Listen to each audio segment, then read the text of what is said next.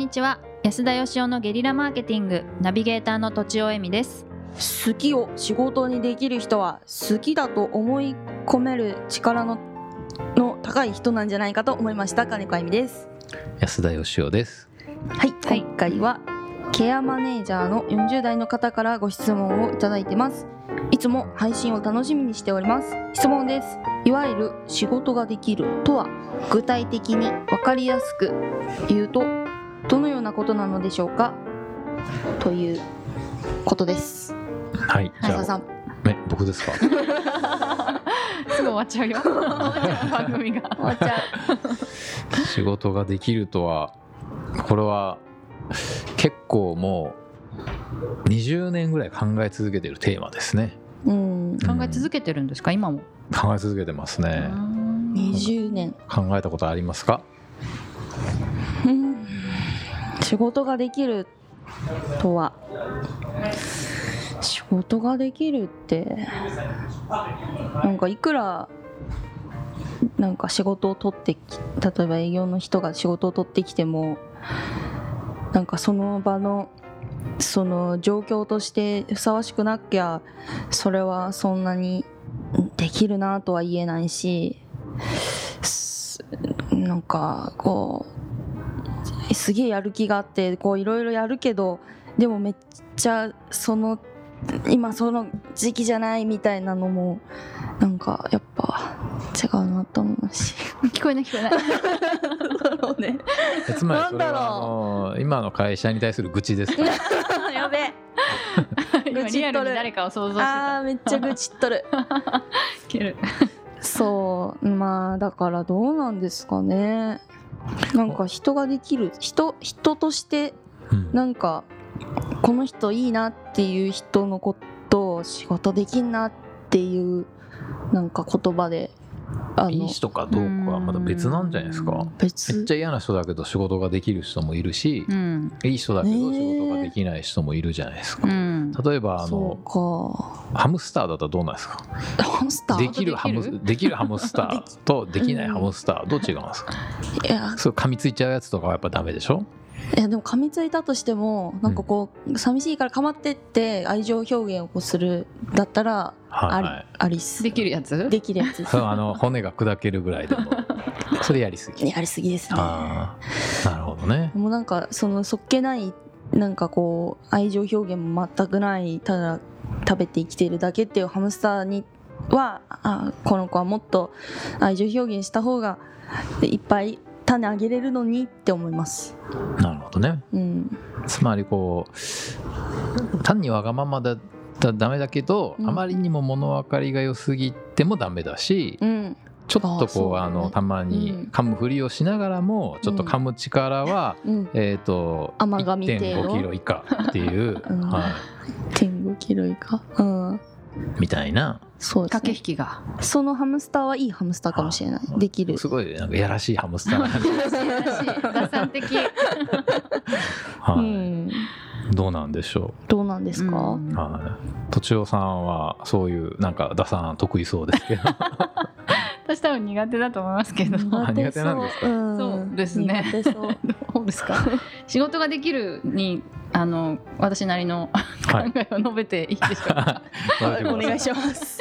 いやなんかあのやっぱりそのや役割によって違うと思うんですよね。はい。例えば、うん。すごい企画マンだったら、うん。事務処理全然できなくてもめちゃくちゃいい企画を立てる人は仕事ができるでしょうし、うん。っていう仕事ができるって呼ばれるでしょうし、逆に。にあのあんまり企画力はないんだけど、まあ、あのバックオフィスっていうんですか営業の,、あのアシスタントみたいな感じでもうテキパキテキパキ事務処理をするみたいな人も、そういう職についていたらうん。仕事ができるだと思うんですよね。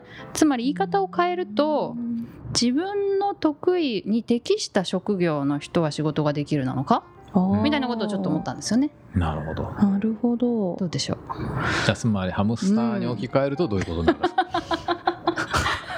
難しいなそれ。難しいハムスターにな。置き換えるとさっきあのね金子さんが言ってたようなちょっうんとちょっとやらしいハムスターが実はまあ仕事ができるハムスターと。もとつまり自分のことを求めてる人に変われたらそれは仕事ができるハムスター、なるほど。つまり打算あありみちゃんのように打算的なハムスターが好きな人にーうん。打算的なハムスターが飼われたら OK だし、うん。はあなるほどね。なんかダラダラしてるハムスターが大好きな人うにん。ダラダラしてるハムスター飼われたら確かにね。仕事ができる。うん。なるほど。多分とちおさんだったらまた種やんないといけないのかよみたいな。3日ぐらい丸々食べとけよみたいな。そんなことないですよね。買ったことないんで分かんないですね。そんな感じじゃないでしょうか。なるほど。適性となんか与えられるもの適性がぴったり合ってるみたいな。うん。あと仕事ができるって発信する人との相性もありますよね。発信？とその人あこの人見てあこいつ仕事ができるなってこっちが言う。こっちが言う。あその人 A さんから見たら仕事ができるけど B さんから見たら仕事できないってそういう意味？そうですそうです。適正だその仕事が適正だとしても、うんうん。えあのあこの人はいいちゃんとできてるなって思う人もいればい。やこの人こういう角度から見たらこれできてないよって、なんかこう掘って掘って言う人もうんうん。いるかもしれないから確かにね遅刻するだけで仕事ができないみたいに言い切っちゃう人もうんいますしね、うん。うん。このあの「いわゆる」って書いてあるじゃないですか。いわゆる。仕事ができいわゆる。あいわゆるが良くないと思いますね。あえ？よくない。ダメだし？はい。何か事情が。ダメ出しするのがいいかどうかは置いて。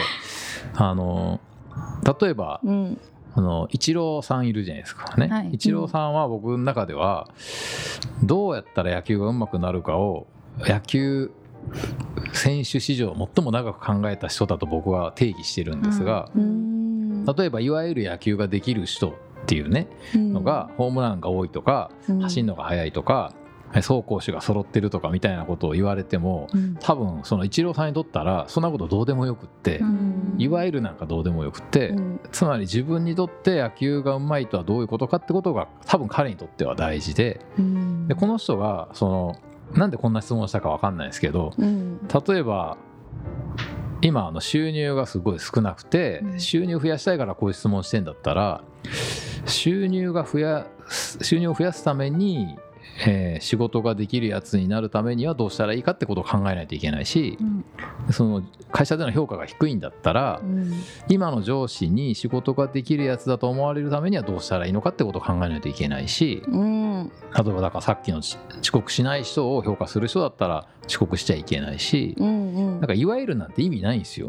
あなるほど。確かにそんなこと何の意味もなくっていわゆるっていうのはつまり多くの人がまあ共通的にこういう人は仕事できるっていうことだろうっていうような社会的地位が高いとかうん。年収が多いとかそんなことをなんか考えてもあんまり意味ないと思うんですよね。ううんんうん。だこの人にとって大事なのはそのなんでこの質問したのかってことですよね。ほど。なんでだろ誰に仕事できるって思われたいのかってことですよね。ううん。で自分が自分を仕事できるやつだって思いたいんだったらうん。自分にとって仕事できるやつとはどういうやつなんだって変える考えるしかないんですよ。自分で考えるしかない、しかないですよ。うん。だって自分がどういうやつを仕事できるかって思うかなんていうのは自分以外わかんないんで。うでうんん僕も20年間考え続けてきたのはやっぱ仕事ができるやつになりたいからなんですよ。うん。でそれはその人に仕事ができるって思われたいわけじゃなくてうんあ俺って仕事できるようになって思いたいんでうん。そのためにじゃあ仕事ができるって何なんだろうっていうことをやっぱ考えるしかないんでうん僕の中では少なくとも仕事ができる人の定義一個だけあの昔考えたことがあるのははい、うん仕事ができるとはこれこれこういうことであるっていうことを明確に語れる人は、うん。まあ、少なくとも仕事ができる可能性はあって、うん。それが語れない人はうん。仕事ができないであろうなって思うんですよ。なぜかというとこう語れないとできようがないからっていう。うん、うん。目指せ確かにないですね。はい、うん。だから仕事ができる人を見抜きたいんだったら面接で、あのあなたにとって仕事ができるとはどういうことですかって聞くのが一番じゃないかなって思ったことがありますへね。というなるほどね。今日のおまとめはあのハムスター的に。すいませんね。置いといていいですか？置いといてです。ねはい。えっ、とまあ、えーうん。いわゆるという言葉はちょっと封印していただいて、うん。自分なりの仕事ができるをぜひこのケアマネージャーさんはですねあの考えていただきたいと。で、うん。えー安田さんが考える、まあ、たった一つの定義があるとするならば仕事ができるは何ですか？仕事ができる人ってどんな人ですか？っていう質問をもらった時に何々であると語れる人はできる可能性が高いでしょうっていう、そうですね。仕事ができる人になりたいんだったら、うん。この質問の通り仕事ができるとは具体的に分かりやすく言うとどういうことなのかっていうのを考えるってことで、うん。うんいわゆるは除くってことです、うん。いわゆる仕事ができる人なんて考えてもしょうがないんで、はい。確かに。はい。ということです、うん。本日はありがとうございました、ありがとうございました。